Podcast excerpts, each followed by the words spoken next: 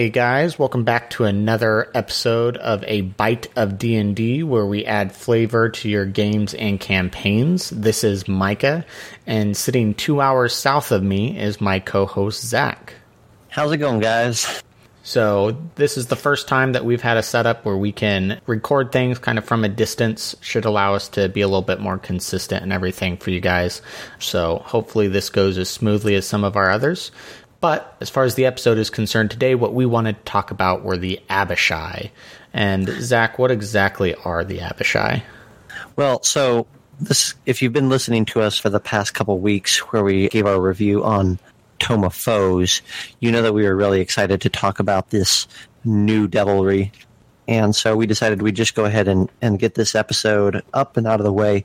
They are a new type of devil, but they also have flavoring of dragon as well. You can find them on page 160 through 163 of Foes. The, the, the shorter, condensed answer to what they are is they are what happens to a mortal that is favored by Tiamat and is more than likely worshiping Tiamat when they die. At that point, Tiamat can transform them into a dragon devil and they kind of fill her ranks of infantry. What I thought was particularly fascinating about these guys is because they're not new creatures, but as I was flipping through here, there's nothing about them really in Hoard of the Dragon Queen or Rise of Tiamat, which yeah. are her specific campaign books. So if you're going back through those, uh, maybe picking up for the first time or revisiting it, these guys would be a really cool addition that you could sprinkle in there to give it just that little bit more of a the Tiamat touch. Do you remember what the ending CR is of those adventures? I'm pretty. I know it's not twenty. I've got the um, books in front of me. Let me double check. Fifteen. Fifteen. Uh, yeah. So you, yeah, you could you could hypothetically have all these guys in your adventure.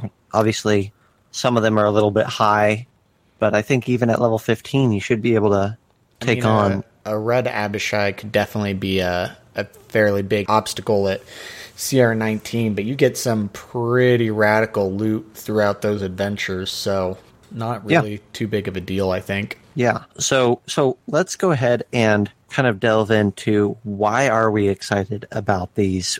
You kind of start us off. Give us give me a couple pointers for why these guys are so cool. Well, first and foremost, at least for me, uh, I know we when we did our last overview and just kind of a brief overview on what we're excited for when it came to this book was I was really excited about the cults in the beginning and the different mm. boons and stuff they could do. And Tiamat uses these Abishai really to help run the different cults that she controls to bring more people into her cause. And I think they make really cool cult leaders, assassins, figureheads within those forces mm. that really help flesh out that aspect of your game. I like that. I like, if I'm thinking of something right out the gate, the thing that drew me to them is the incredible artwork. If you were listening last week, you heard Zach Francis talking about the art in this book. And these guys just look fantastic. And the reason that they drew me, if you look back to older editions, because the Abishai have been around since first edition.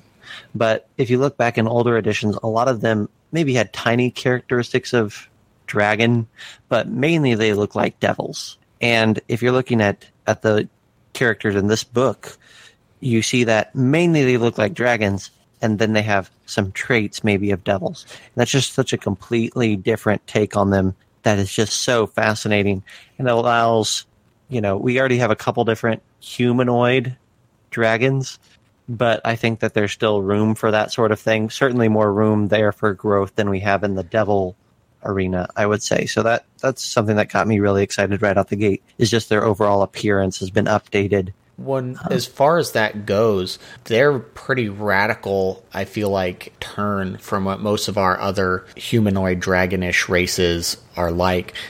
They definitely have those devil aspects bleeding through, and I think you see a lot of that just in the proportions of their limbs. Uh, Oh, yeah. they've got some pretty gnarly stuff going on with their arms and legs, and it just gives them that extra little feel that they're not the same in the same vein as like your half dragons and your dragonborn.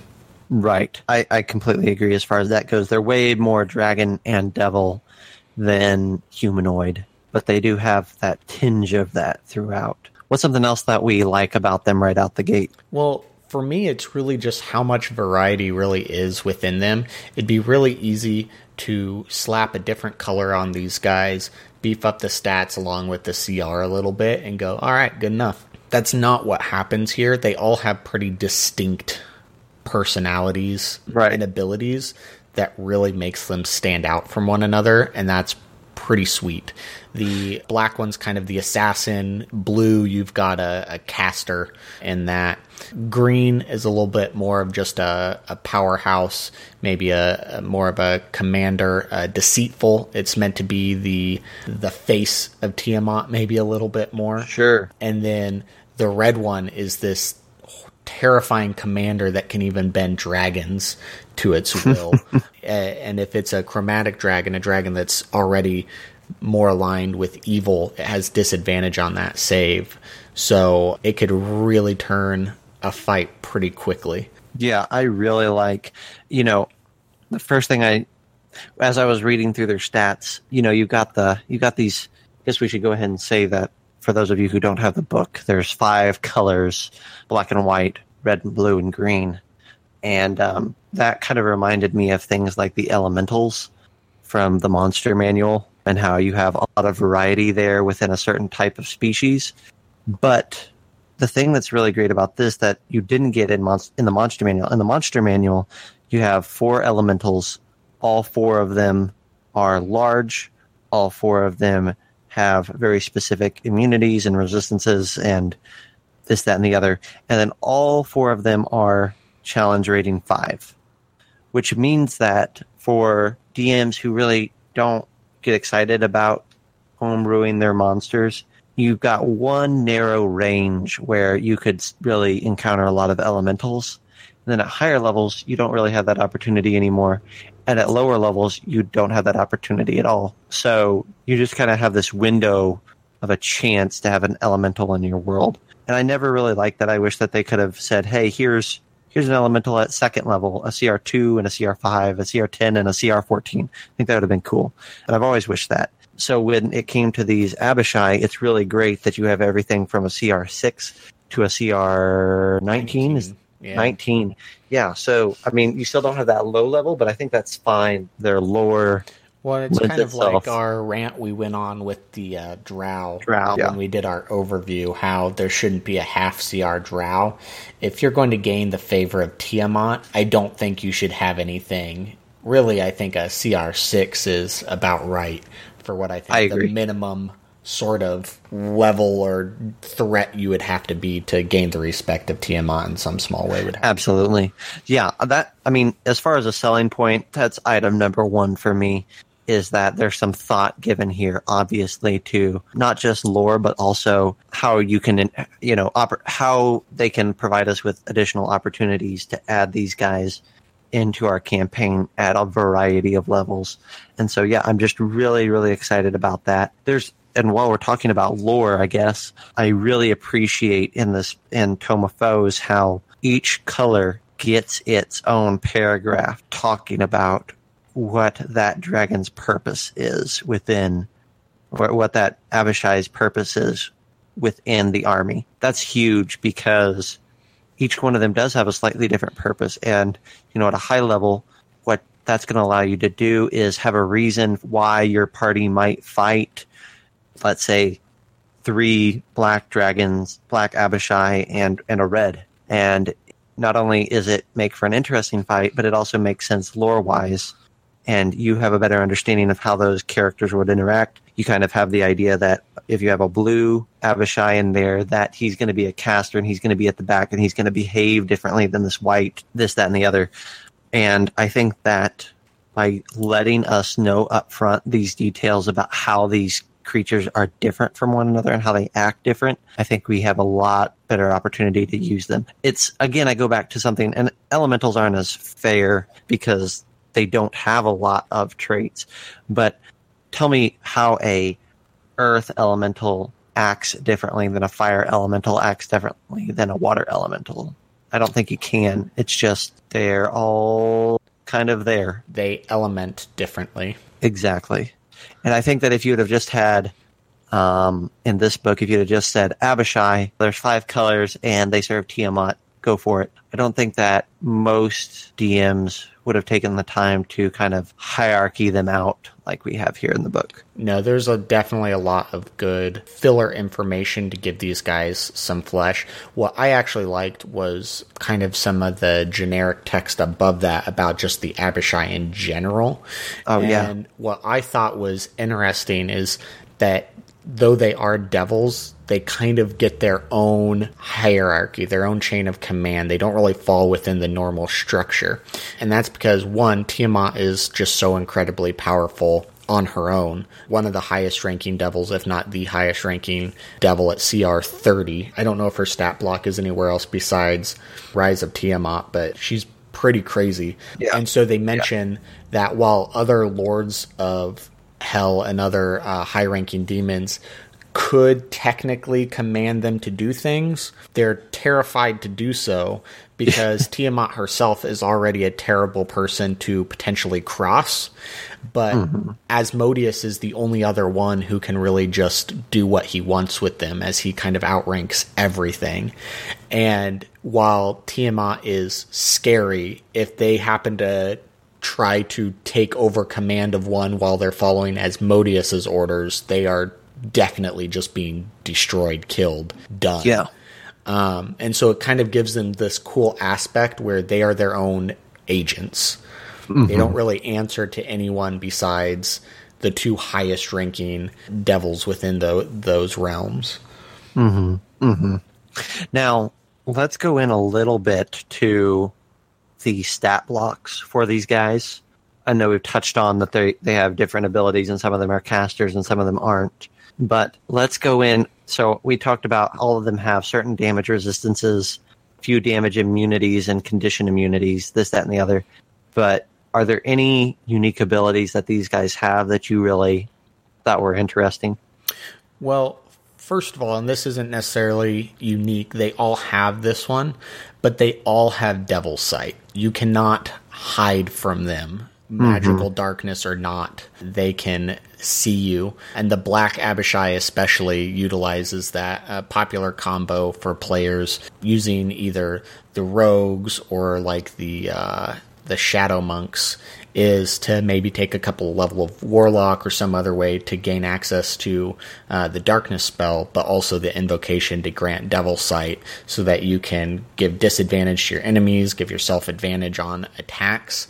And the Black Abishai t- turns that around on your players. It is an assassin. It gets in there, it, it drops darkness and puts everyone in a panic and just starts cutting people apart. So that guy I, I liked especially as far as that goes. And then I found the green Abishai especially interesting just because it's meant to be more of a representative. It's meant to be more of the the coy deceptive one. And despite it being incredibly powerful, I found it interesting that a CR15 like that was so heavily structured around deceit. They've got confusion, dominate person, uh, mass suggestion as spells, all of which are pretty powerful things for disrupting a group. And I thought that was pretty cool. Yeah. I got a big kick out of the white Abishai because they're presented as kind of these shock troops of the army. And they have two abilities that I think really drive that home. And I'm always excited when char- creatures' abilities match their flavor text. So they, the first one um, is one that you might have seen in other creatures before, but it's reckless and it can gain it's basically like a, a, reckless attack by a barbarian. It can attack with advantage for that round, but then any attacks on it have advantage. I do like that they thought to put that in there. But then not only do we get that, but we get like this added viciousness with vicious reprisal, which I think is the coolest idea. And it gives me such a cool visual right out the gate. And the idea is that it's a reaction.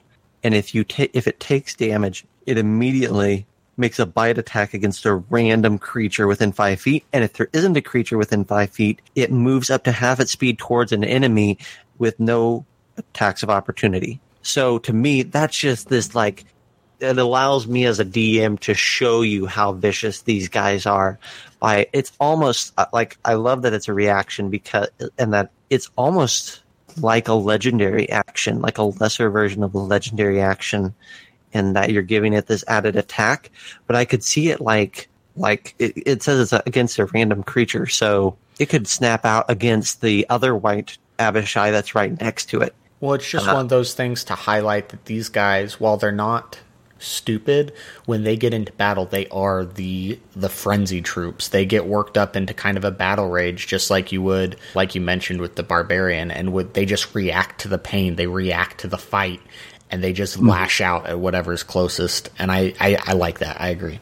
Yeah. Something else that I noted on all of these that I thought was really great, and that those of you who don't have the book might not know, is that they all have a fly speed. They all have wings, which, again, for the higher level ones, it's kind of like, okay, well, that's fine. Everybody has flight at that point.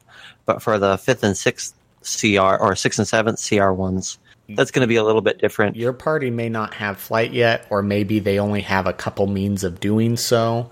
And flight definitely puts these guys at a, a higher threat level than their CR, I think, would normally indicate. Yeah, especially like you have this white Abishai shock troop guy, and if he or this or the black one that's the assassin, your back line wizard isn't in the back line anymore with these guys. They can simply hop over the barbarian or whatever, and they have a forty foot fly speed, so they're moving faster than you are. And if your wizard is in the back row, he's going to be face to face with one of these creatures pretty quickly. But at the same time, they don't have a hover speed, so it could be yeah. a good time to bust out some non-traditional combat methods and pull out some nets and things and see what sort of uh, solutions your players can come up with to that threat. Mm-hmm. Mm-hmm. So I think that as far as in implementing them into your game, I don't think that you're going to have much of a difficulty. You have the devil angle, you have the dragon angle, you have multiple levels of CR, you have multiple different types and varieties to make them the mid tier baddie or mid tier boss that that you might need. So I think that the the story possibilities are unlimited yeah, as far as these guys go. There's a lot of options there. I mean, they're also a good way to bring in a new plot hook.